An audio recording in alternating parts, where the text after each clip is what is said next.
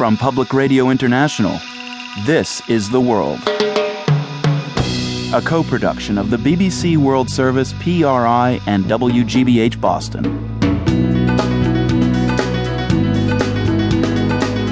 It's Thursday, April 29th. I'm Marco Werman.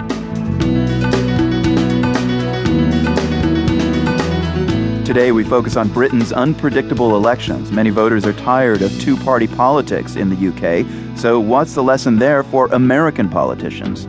Also, Shakira dives into the U.S. immigration debate with a trip to Arizona, and French political cartoonist Plantu on why drawings are like a universal language. The first day in your life, your language is not English, is not French, it is picture. In your brain, all is organized for the picture. Now, this news.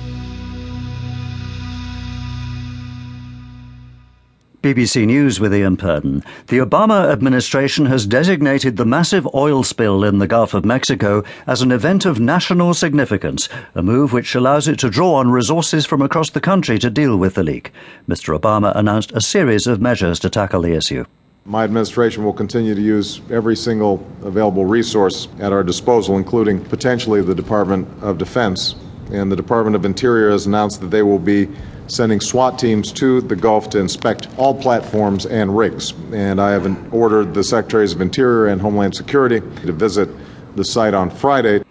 A state of emergency has been declared in Louisiana, whose coastline is the most threatened by the spill.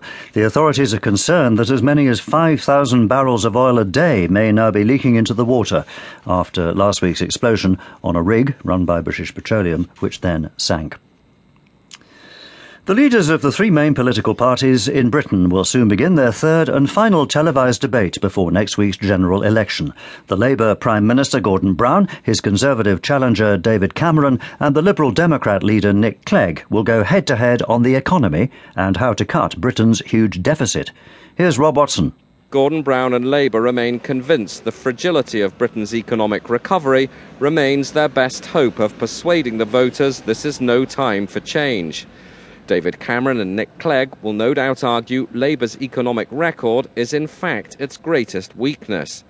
There is a strong sense among voters and economists alike that none of the party leaders is being straight about the tough measures that will be needed after the election to repair Britain's public finances. Belgium has moved a step closer to becoming the first European country to ban Islamic full face veils, such as the burqa, in public places. The legislation now goes to the Senate, which can only recommend changes. Parliament in France is due to debate a similar law later this year. From Brussels, here's Dominic Hughes. The new law passed by the Belgian parliament doesn't specifically mention veils. Instead, it bans clothing that hides someone's identity in public places like parks, buildings, and on the street. Some MPs back the legislation on the grounds of security to allow police to correctly identify people. Others say the full face veil is a symbol of the oppression of women. The Muslim executive of Belgium has criticised the new law, arguing that it will lead to women who do wear the veil being trapped in their homes.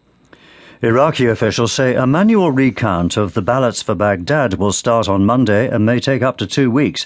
The partial recount follows a successful appeal by the incumbent Prime Minister Nouri al Maliki, who came a close second in last month's parliamentary election. His opponents say Mr al Maliki is abusing the law to change the result of the election and to disqualify his political enemies. World News from the BBC. The United States Senate has begun a debate on tougher financial regulation. The measures are designed to avoid a repeat of the global financial crisis. Madeline Morris reports from Washington. The Senate has moved quickly to debate regulatory reform. Republicans only dropped their opposition to openly discussing the bill on Wednesday.